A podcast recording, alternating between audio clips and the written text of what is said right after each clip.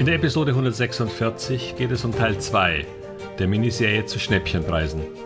Ich will heute über einige Ursachen schwacher Aktienkurse sprechen und warum es gar nicht so einfach ist, solche negativen Trends zu drehen.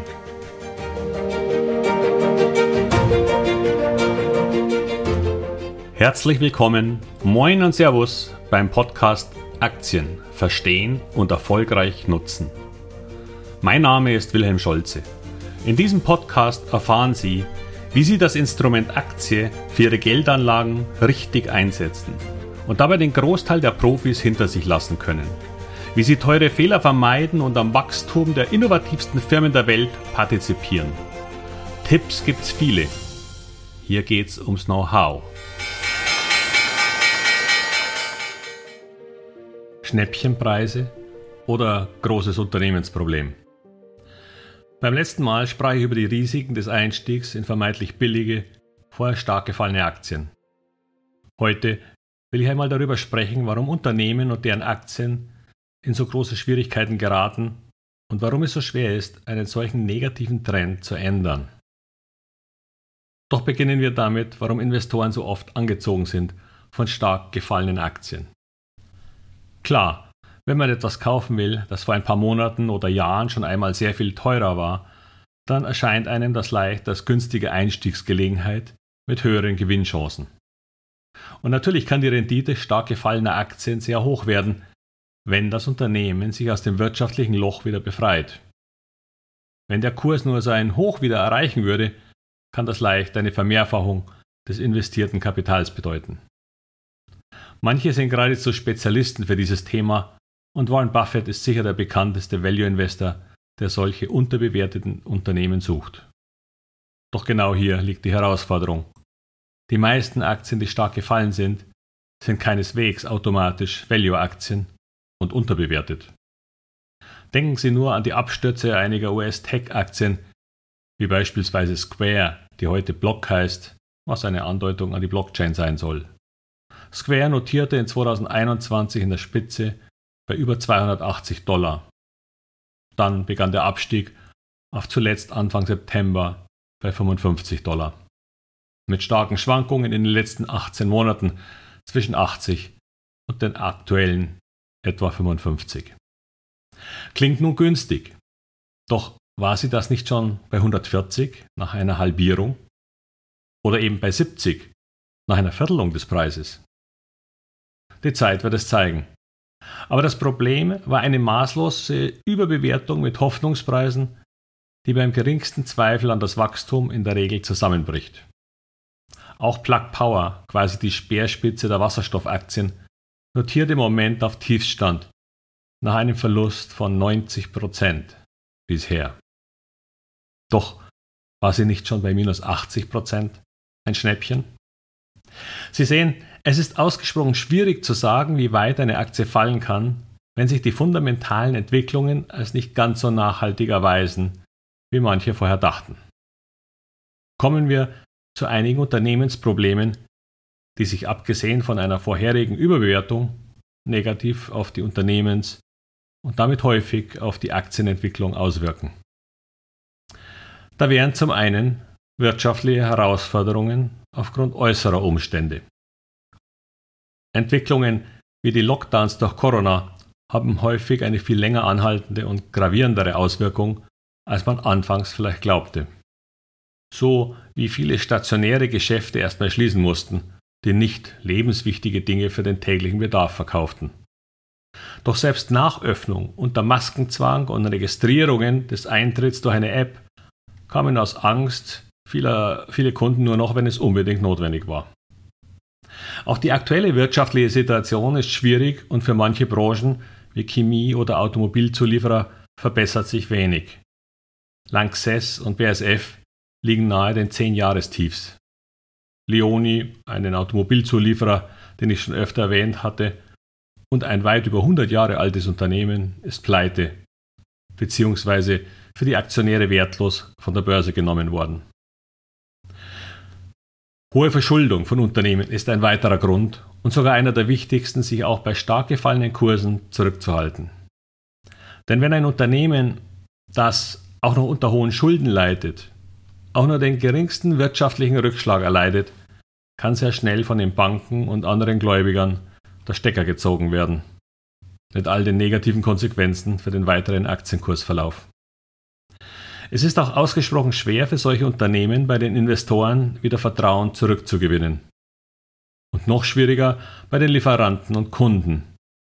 Oft geraten solche Firmen in eine Abwärtsspirale, die kaum noch aufzuhalten ist. Oft ist auch das Management überfordert, denn sonst wäre das Unternehmen nicht so stark in die Schwierigkeiten geraten. Es würden dann neue Ideen, bessere, aber häufig auch härtere Entscheidungen und einen starken Richtungswechsel erfordern. Doch der ist auch häufig gar nicht so einfach durchzusetzen. Es bräuchte sogenannte Krisenmanager, die tatsächlich eine eigene Gattung von Managern darstellen und häufig erst geholt werden, wenn es schon kaum noch was zu retten gibt. Zumindest für die Aktionäre. Dann kann vielleicht ein Teil des Unternehmens und der Belegschaft gerettet werden, aber für die Rettung der Aktionäre ist er gar nicht zuständig. Zwei Gründe für große Schwierigkeiten möchte ich noch nennen. Zum einen oft verpasste und nicht ausreichend ernst genommene Veränderungen von Technologien und Vorlieben der Kunden. So wie beispielsweise Nokia den Zug verpasst hat und Smartphones wie das von Apple als unwichtige und vorübergehende Erscheinung abgetan hat. Als Weltmarktführer kann man leider auch ein wenig arrogant werden und sich zu sicher fühlen. Und wenn man dann erkennt, dass sich die Welt gerade verändert hat, dann kann es schon zu spät sein. Denn erstens fehlt das Know-how, um so schnell zu reagieren, und zweitens gilt auf einmal ganz schnell das neue Unternehmen als hip und der alte Riese als veraltet. Ein Image, das fast unmöglich wieder abzulegen ist. Denken Sie an Kodak beim Verpassen der Digitalfotografie oder an Blockbuster Video, die mit dem Verleih von Videokassetten und DVDs ihr Geschäft betrieben haben, bis Netflix kam. Und zuletzt kommen viele Unternehmen auch in Schwierigkeiten, weil der Wettbewerbsdruck zu hoch ist und sie keinen Wettbewerbsvorteil besitzen. Keinen Burggraben, wie Warren Buffett das gern sagt. Dazu habe ich übrigens eine kostenlose Videoreihe auf meiner Webseite verfügbar, die Sie interessieren könnte. Dort geht es darum, dass Sie bei Investments immer alle drei Zeitbereiche im Auge behalten sollten, damit Sie beim Investieren in Aktien erfolgreich bleiben. Da geht es um die Vergangenheit, die Gegenwart und natürlich die Zukunft. Und auch um Burggräben. Wenn Sie diese fünfteilige kurze Videoreihe interessiert, dann gehen Sie einfach auf meine Webseite wilhelmscholze.com und klicken Sie ganz oben auf den gelben Balken mit dem Link Hier anmelden zur kostenlosen Videoreihe. Den Direktlink finden Sie auch in den Shownotes zu dieser Episode. Dann noch einmal kurz zurück. Sie sehen, es gibt eine Vielzahl von Herausforderungen für Unternehmen. Das waren noch gar nicht alle. Und es ist ausgesprochen schwierig, wieder da rauszukommen. Viele Probleme sind ja keine einmaligen Ereignisse, sondern Veränderungen der Welt, an die sich Unternehmen nicht ausreichend schnell und gut angepasst haben. Oder das überhaupt könnten. Eine Firma wie Blockbuster Video, die einfach DVDs in die Regale stellte, wäre technisch wohl kaum in der Lage, überhaupt einen Streamingdienst aufzubauen. Bis dahin hätte Netflix einen so großen Technologie- und Know-how-Vorsprung, dass sein Unternehmen fast keine Chance mehr hätte. So wie es eben auch kaum noch Hersteller von Pferdekutschen gibt, weil eben Autos aufkamen. Beachten Sie also, wenn Sie in Aktien investieren, auch, wie sich Ihr eigenes Verhalten verändert.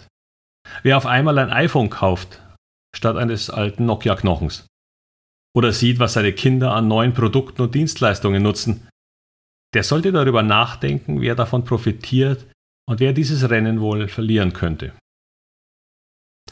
Ich habe nun viel über negative Entwicklungen bei Unternehmen und deren Aktien gesprochen, was ein ausgesprochen wichtiges Thema ist, weil sie sich aus solchen Verlierern verabschieden sollten.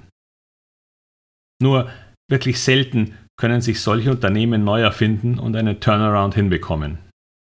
Doch wer will schon eine Chance von 1 zu 10? Bitte schließen Sie daraus jedoch nicht, dass Aktien keine gute Anlageform sind. Im Gegenteil. Nur erfordern Aktien eben ein wenig mehr Aufmerksamkeit als ein Festgeld bei der Bank. Allerdings auf lange Sicht auch mit ganz anderen Renditechancen. Denken Sie an den Zinseszinseffekt. Wer dauerhaft 2% im Jahr macht, hat nach 20 Jahren knapp 50% mehr als zu Beginn. Wer 8% im Schnitt erzielt, landet beim 4,6-fachen seines Ursprungseinsatzes. So würden aus 50.000 entweder 75.000 oder eben 233.000. Vor Steuern allerdings. Aktien bieten diese Chancen und sie können hohe Renditen erzielen. Sie müssen nur versuchen, die ganz großen Verlierer zu vermeiden. Ich für meinen Teil lasse daher Zockerwetten auf Turnaround-Hoffnungen komplett weg. Kein gutes Chance-Risiko-Verhältnis. Ich hoffe, Sie konnten einige Anregungen mitnehmen, damit Sie die Aktien in Ihrem Depot oder auch neue Investments einmal unter diesen Gesichtspunkten überprüfen. Was kann oder muss passieren, damit dieses Unternehmen die Kurve kriegt? Und wie lange würde das wohl dauern? Und damit ende ich wieder und erinnere noch einmal an die Videoreihe. Sie hat übrigens den etwas sperrigen, aber treffenden Titel, wie Sie die Risiken und Fallstricke einer Aktie erkennen, die Sie haben oder haben wollen. Bis bald und viel Erfolg bei all Ihren Investments. Ihr Wilhelm Scholze.